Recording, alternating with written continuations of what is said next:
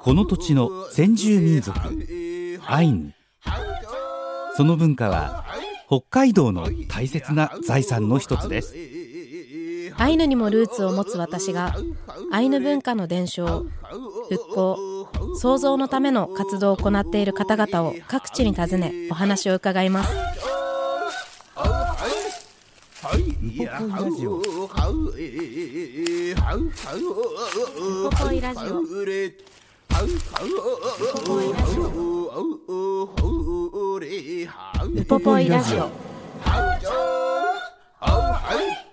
今日は2023年11月14日に民族共生象徴空間ウポポイで収録した模様をお送りいたします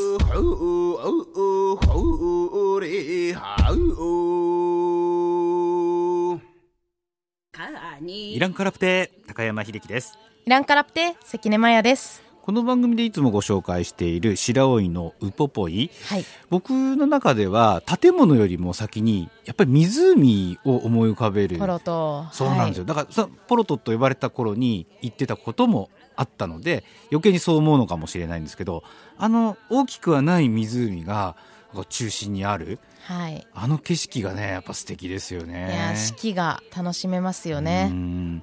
であの先週から、えーお話を聞いているウポポイの職員の高橋志保子さんはい。の今日のインタビューの中に「貝ポロト」っていう言葉が出てきます。はい。貝は世界の貝って書いてね。これあのポルト湖畔にある白老白老温泉の温泉宿のことですよね。素敵な。すね。もう本当素敵な。ってみたい。ね一度は泊まってみたいなと思う そこのお話もしてくださっているのでです。ね聞いてもらいたい。で途中で急に歌が始まったりもしますので インタビューというよりはウポポイの体験講座をもうこのラジオで聞いてる聞感じで。ね。トークショー兼こうなんかいろんなこう劇というかこういろんなお話を交えてもらってるので、はい私もただ一緒のこう一観光客じゃないですけど、はい。こう白老をこういろいろ教えてもらってる気がします、あんまり質問はしてません。してないです、はい。やくん今週も民族共生象徴空間ウポポイ職員の高橋志保子さんにお話を伺ってきてます。ぬはえんこれやん。イランカラプテ。イランカラプ今テ週もウポポイに来てます先週に引き続き長年にわたりアイヌの伝統芸能を学び世界中でその美しい舞踊と音楽を披露してきているアイヌ文化指導員の高橋氷子さんにお話を伺っていきたいと思います。よろしくお願いします。よろしくお願いいたします。イランカラプテイランカラプテ先週も本当に盛りだくさんのお話をありがとうございます。すいませんなんか止めどもないお話で。でもやっぱりこう改めて人なんだなっていうところを感じたりします。人なのさやっぱり、ね。うん。そう。なんかそう。うん、そうね。私もうん。そこをきちんと自分を律しないとなというか人としてって部分を思った回だったなって思います。なので今ウポポイでどんなことをされてるのかも伺っていいですか？今は？今はうーんとウポポイ私はうーんと来たらあーポルトコタンの時はイオマンテリムセの時踊る時にあのなんちゅう今「ほいやほいや、はい。おろらほいやほいや」って「へらあんね」ってすぐ行くのあっちの方の子たちはそういうふうに踊ってる、でも私は向こうとの違いを、うんあれしようと思って、うんこっちのコタンゾーンは「ふんじゃああほれれふんじゃああほほいや」っていうふうな違いをあれして教えてそしてお踊ってる。なんでこのコタンゾーンだったらまたちょっと違う、こう白老でずっとこうポロトの頃から受け継がれている部分を見ることができるんですね。そう。そうそう。それはこう何何時に来たらいいとかってありますか？な時間はうーんと今やってるのは 10, 10時半1時半。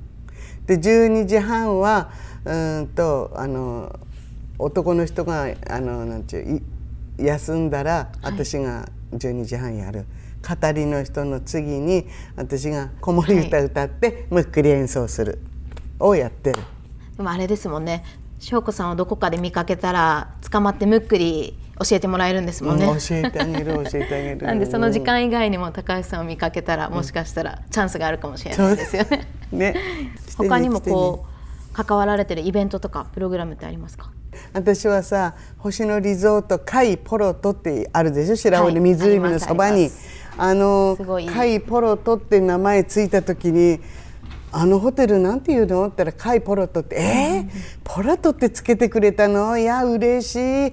ポロトっていう名前使ったんだって言ってすんごい嬉しかったの。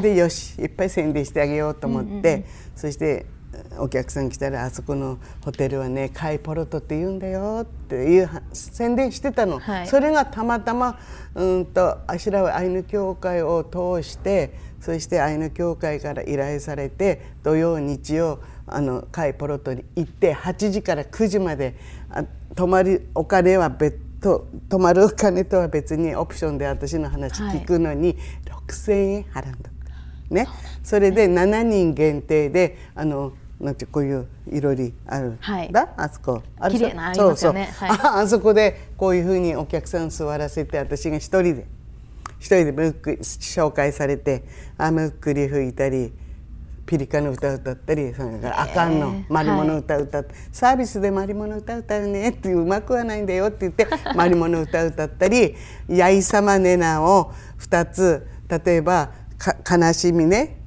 一つの涙二つの涙を流しながら歌いますっていう歌い、自分の気持ちを述べますよっていう歌い出しで始まる、やいそのしんみりした「やいさまねな」静かな歌を歌う。はい次はえ宴会。さあみんなう歌うよ踊るよって言って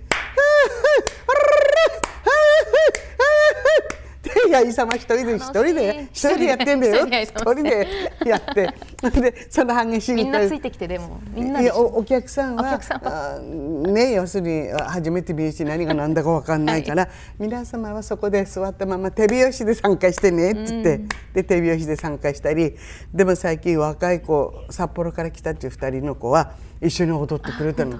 こうやって教え教えてあげたら一緒に踊ってたわ。いや唯一無二の経験ですね。そそしてウポポ歌ったり、はい。ウポポってあのね新床の蓋の漆器を置いて歌うんですよって言ったら新床の蓋ここにないって言ったら星野でちゃんときちっとしたこんな誰かの手作りのお盆を用意してくれてそこで叩いて。でこの部分は私が歌う赤い文字は皆さんが歌うんですよっていう臨床で歌ったりそういうふうなことをやってんのあそこで。いやー盛りだくさんもう贅沢ですねその回も。贅沢な回ですね。ねすごいお客さん喜んで。うん。なんでそうやってそこでしかできない経験人との思い出ってやっぱり残りますからね、うんきっと。ね。あとはポロトコタンの夜かな。ポロトポロトコタンの夜。ポロトコタンの夜。ポロトコタンの夜もここでされてます。うん再現したよ今年、今年、うん、だからああそっかこれはラジオだからね。YouTube で見たい人はポロトコタン最後の一日見た？ことないでしあのょ YouTube あ見る、うん、それ見てくれれば一番よくわかる私の気持ち、うん、ポロトコタンもうポロトコタンじゃないんだよ。っていうドキュメンタリー番組を作ったので、はい。ポロトコタン最後の一日って YouTube でやったら見れますのでぜひ見てください。ポロトコタン最後の一日。最後の一日。だから昔のポロトコタンの映像がいっぱい出てくるから鮭干した映像だとかね。いろいろ。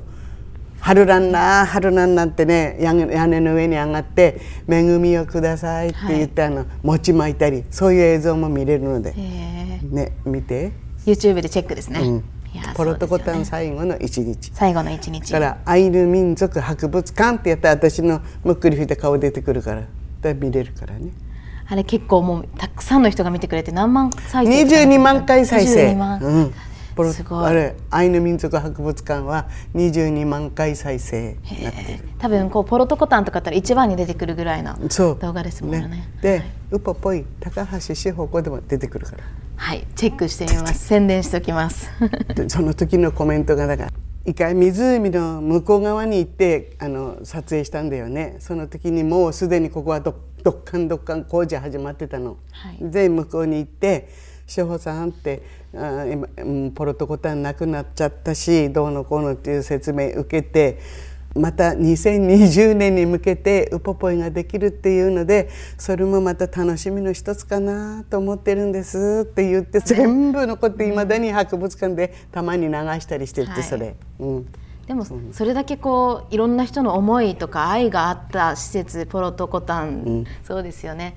あとはその今は指導員としてもこうウポポイ外でもいろんなこと指導員ってねだからあのほらコタンの実って言ってそこでやったでしょ、はい、だからちゃんとあの殿とってお酒作り？それはきちっともうそ何そういうとこに申し込んで、はい、許可もらってどぶろく作ってるのね。それを若い子たちみんなにご飯の炊き方はこうだよ。水はちょっと多めにするんだよ。はい炊き上がりました。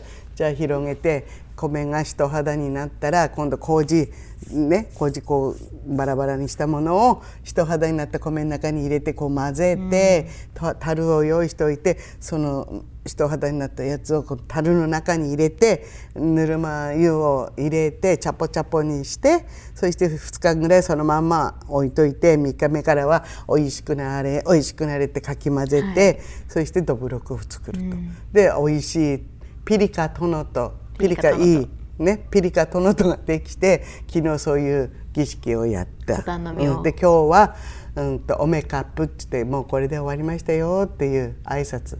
それを今日終わらしてきた。それはこの時期に。そうそう秋のコタンの実だからね。秋のコタンの実で、だから殿と作りも上手にいったしそういう指導っていうかね、うん、うん、志保さん私も先輩たちから教えてもらったことを今の子たちに教えてる。だからもううまくいってよかった。今まで何回か経験してるけど今日今回が一番上手にいった。ひらりっつってさしらりってこした、はい、こうと、ね、お酒をこしたもの上に残るんだ、うんはい、ね、それをこうこうこうこういうところにつけていくんだよね。はい、そうそれもうまくいったしそして来たお客様みんなに「はい右手を上にして」ってしてここにそのひらりをご馳走するの、うん、病魔よけ魔よけの食べ物だからねってみんな食べてっつってこうやって回して食べどんな反応でしたか美味しい美味しいって。飲むよね飲むヨーグルトみたいだとかさって言ってくれて。甘くて酸味もあって、うん、酸味あんまりないの、でもお酒の好きな男性は物足りないわ。甘い、うん、甘いから手ベタベタになるし、うん、でも本当にトのと作り一つとってもこう儀式の作法にとってもこう、地域によっても全然違いますからね。違う違う違う。で私はさずっと例えば先輩たちのを見て見て、はい。そして踊りも習った時にイオマンテリムセも最初は音頭なんか取らせてもらえないの。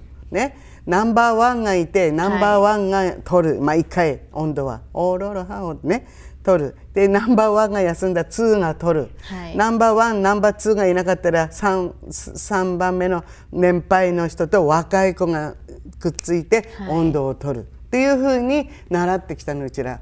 その音頭を取るっていうのがすごい憧れなの、ね。おろろはおはほいやほいやほいやほいやってみんなで歌うの。それから今度ボーカルがその憧れが「おろろはおほいやほいやおほいや」って歌う。それそれがみんな歌いたいね。そうかっこいいの。はい、ででこれがホロルセ、はい、あで、うん、話があっちゃこっちゃなんだけれども私のポンレみんなここに働いてる人たちポンレってニックネームあだ名がついてるのね、はい、で、私のポンレは「あるあるこれがホロルセっていう昔アタネ鳥コッコ鳥っていう大きい鳥がいたと、はい、その鳥の鳴き声なんだってこの「あるあるロは。であ赤ちゃん寝せる時も「ある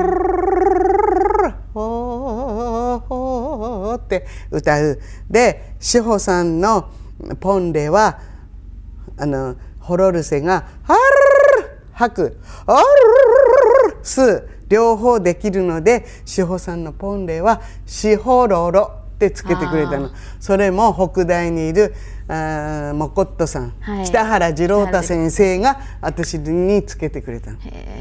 しほろろしほろろシホロロホロルセ。ホロルセから。でそうそうシホロロ。フッチ。おばあちゃんね。シホロロ。フッチです。へだから最高の最高のポンレをつけていただいたんです。素敵な、私もやっぱりホロルセで寝かしつけられてましたね小あさーい頃。いつも。えー、やっぱりおんぶされ出てたんだ。うちらはもうそういうこと全くないからね、私は子供二人いるんだけど寝せる時は「あらいやそんなホロロじゃない」はうん、ねえねんころりよおころりよ誰誰息子の名前娘のよ、呼んで「いい子だねんねしな」って言って寝せてたから。でポロトに来て勤めてからだよそういうふうな子守歌も先輩の歌を聞いて覚えていつか歌いたいな、いつか歌いたいなと思ってさあその温度もそう。いつか温度取りたい取りたいと思って輪輪になって本番の時に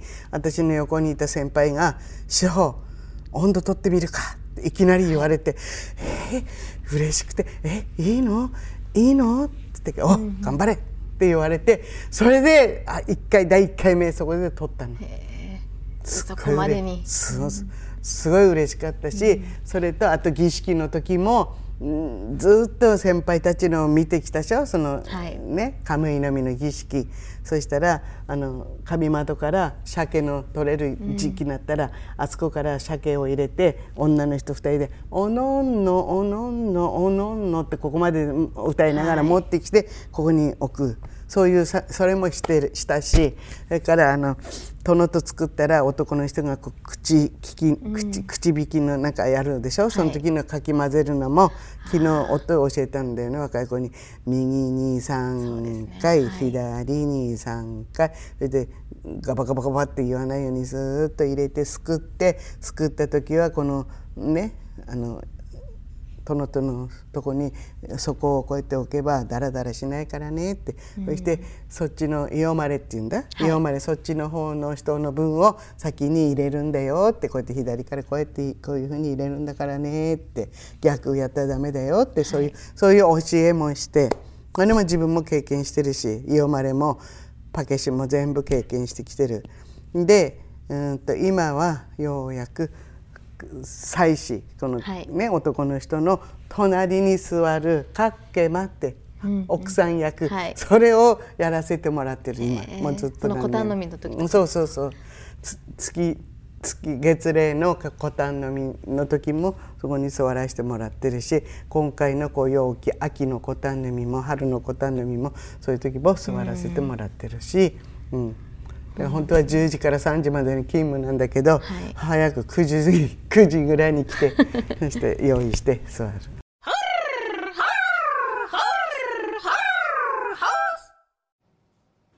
いやーすごいたくさん歌ってくださいましたね。はいうん、すごかったですすねごかったですね。今日こんなに喋ってて、はい一回ちょっと一呼吸置かなくてもすぐ歌えるもんなんですかねこれね。そうですね。あと、うん。やっぱり高橋さんのお話って強弱があるので、はい。聞いててもずっと聞いてれるんですよね、うんうんでなんかあの最後のホロルセも印象的ですけど、うん。ホロルセって日本語でなんて言うんでしょうね巻き舌強化バージョンみたいなまあまあまあそのホロルセって愛の中だったらすごい大事で、うんこうなんか愛の手じゃないですけど、うん歌の時に合間で誰かがラーって言ったりとか、うんなんかこう今噛みましたけど、んまあなんかいろんなこうの入れ込むんですけど、はいそれがやっぱりこう素敵、うんでこうラーっていうのの弾くバージョンが高橋さんできるってことなんですよね。ああそうだ。どね、どうやってやんのそそういうことです。それは教えて教えてもらった方がいいんじゃないですか。言ってちゃんと本当ですよね。で弾いて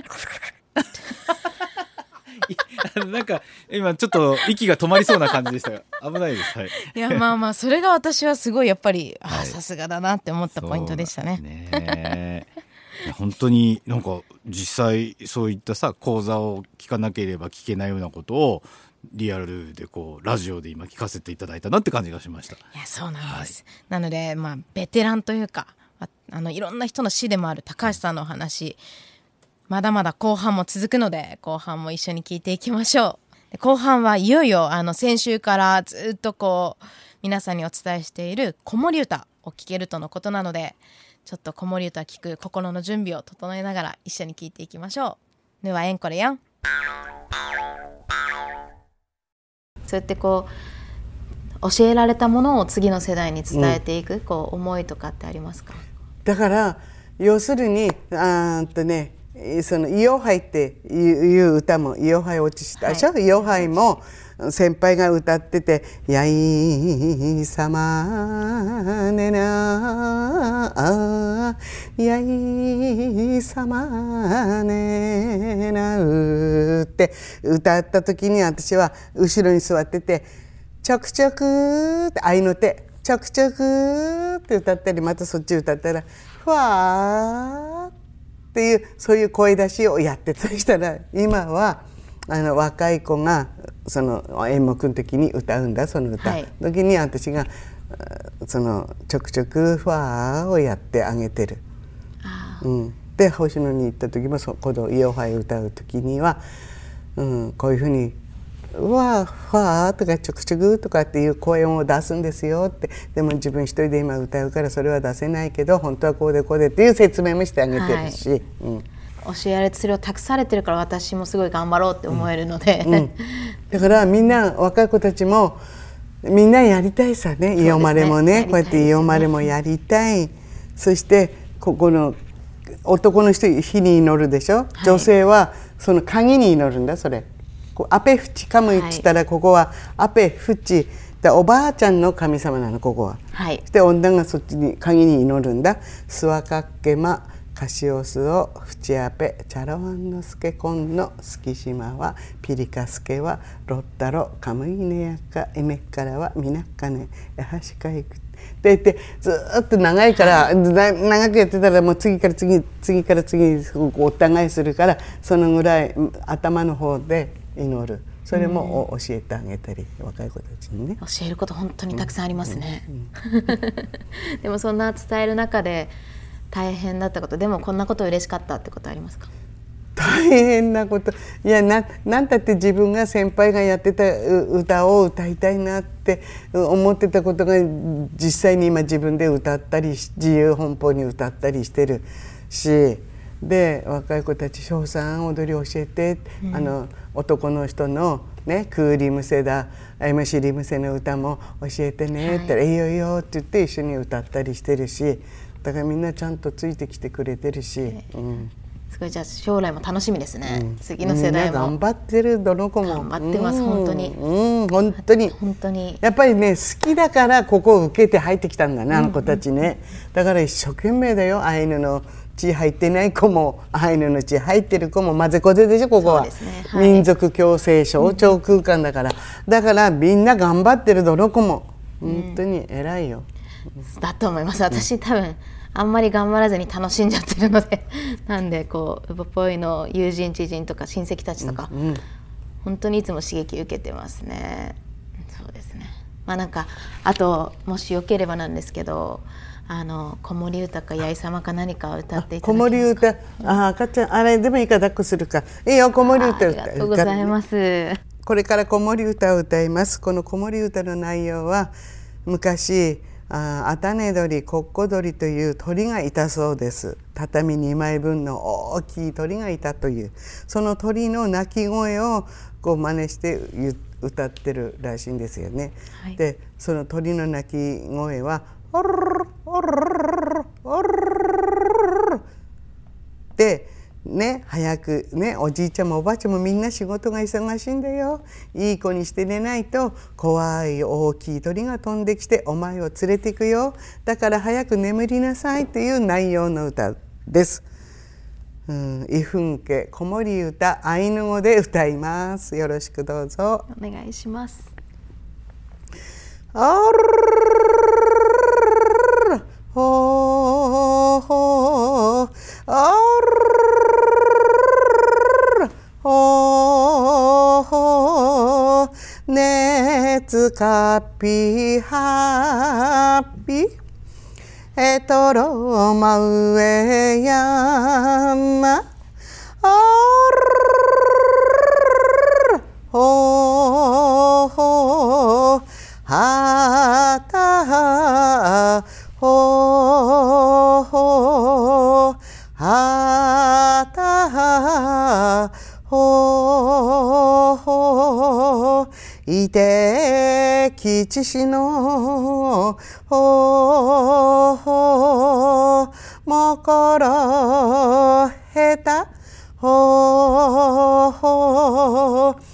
こっちかぷほほあたねちかぷほほ春ださなほほ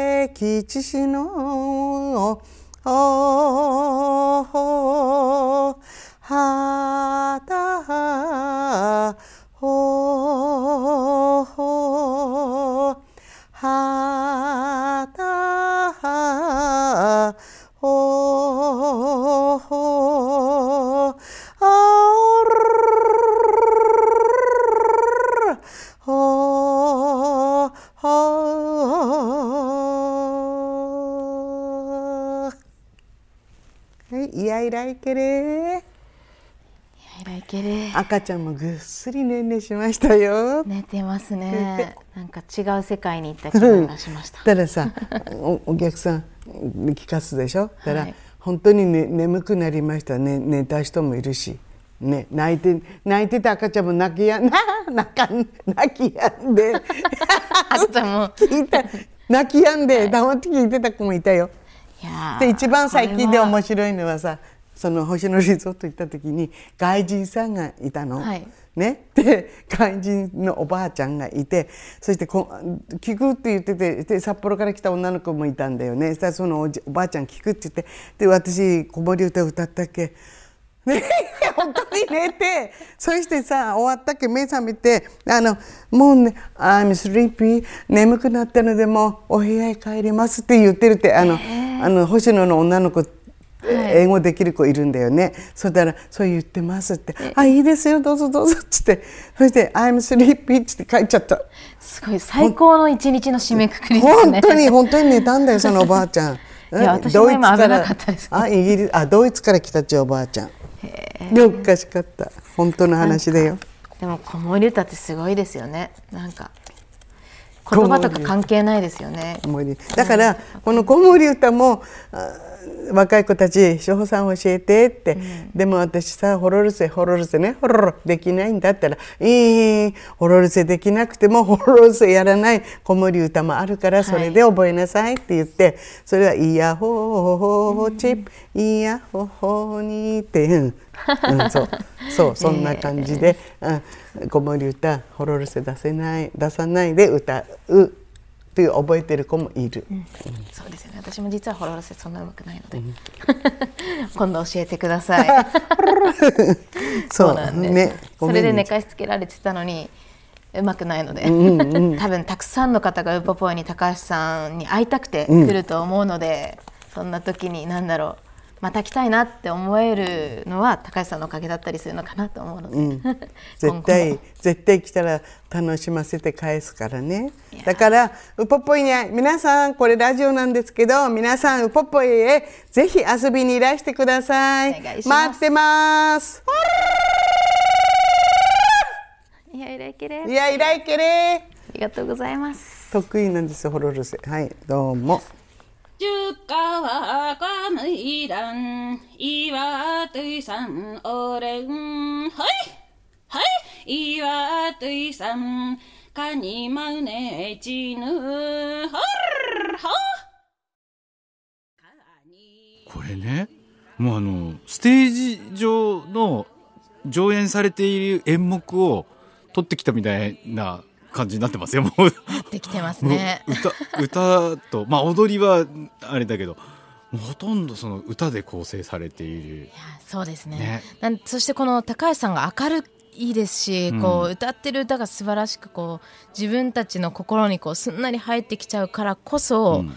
こうなんだろうこっちまでつられてこう聞いていて楽しくなる幸せになるこうパワーがあるなとか思うんですよね高橋さんの。なんか引っ張られそう引っ張られますよね。ね感じ。あの一応もう一回お話しときますけどあの高橋さん志保子さんが星野星野って言ってたのは、はい。星野リゾートの海ポロとあのポロト湖畔にある温泉宿のことなのでそこでねそういう子守歌を。っていう話なので一応もう一度ご紹介しておこうかなと森思うんですが。歌でちゃんと寝てくれてましたって話でしたもんね今ちょっとスタジオの中でも寝てる人いましたよ。あそうかもしれない、でも私あの私個人の話になるんですけど、はい。先日沖縄の方でそれこそホロロセが入るはい。アイヌ語の子守歌を披露したことがあって、でこうまあ演目としてフォあの披露したんですけど、ステージ裏のスタッフの方に「いやずっと眠い回だったんですけど、マヤさんの歌聞いて目が覚めました。すごい素敵な歌声でした」って言われて子守歌で私人を起こしたことあるんですよ。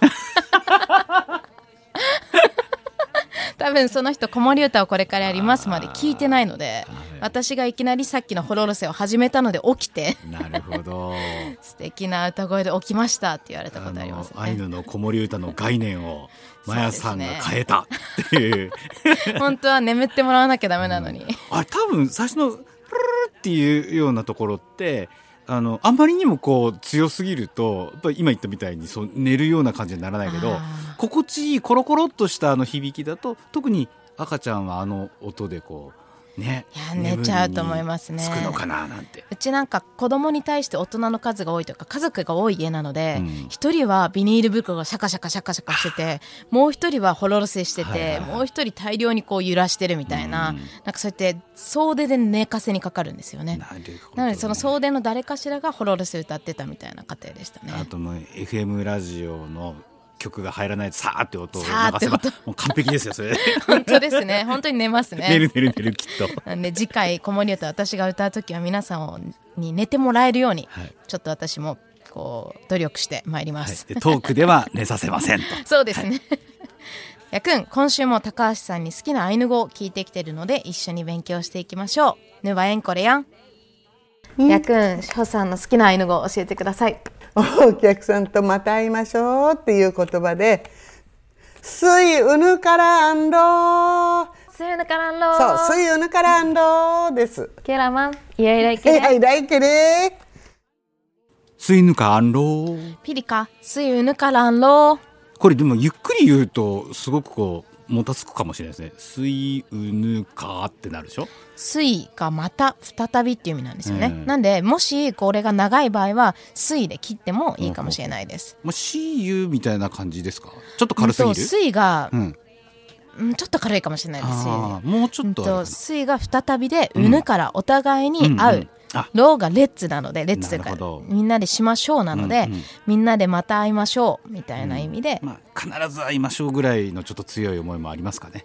いやーそういう願いを込めてやっぱり話す人もいると思います、水うぬからんローです。覚えてみてください先週はむっくりで今週は歌声。最後はあの子守歌まで。はい。たっぷりとこうまるでこうステージがね目の前でこう上演されているかのような感じのインタビューになりました。いやーすごかったですね。すごかったですね。ちょっと余談なんですけど、はい。その時あの、何もしないまま子守歌歌うのもあれなんでっていうので、うん。こうそこにあった狼のぬいぐるみを抱っこして歌ってくれてたので本当に感情のこもった子守歌だったと思います。そうですか。じゃあちょっと狼のぬいぐるみも思い浮かべながら はい、ホロ系のぬいぐるみです。そして来週は民族共生象徴空間ウポポイ職員の古巣はるかさんにお話を伺ってきています。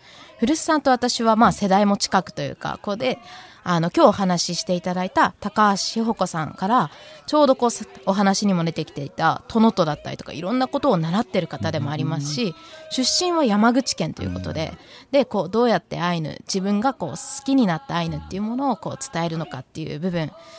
まあ、悩みながらかもしれないんですけど、私と一緒にいろんなお話をこうして私も改めて考えさせられるこう考えるきっかけがあったインタビューかなと思うので皆さんもお楽しみにしていてください、次の世代を担う人ってことですね。そうですね、まあいろいろこう考える回かなと思います、楽しみにしていてください。やくんまた来週。スーヌカランロほ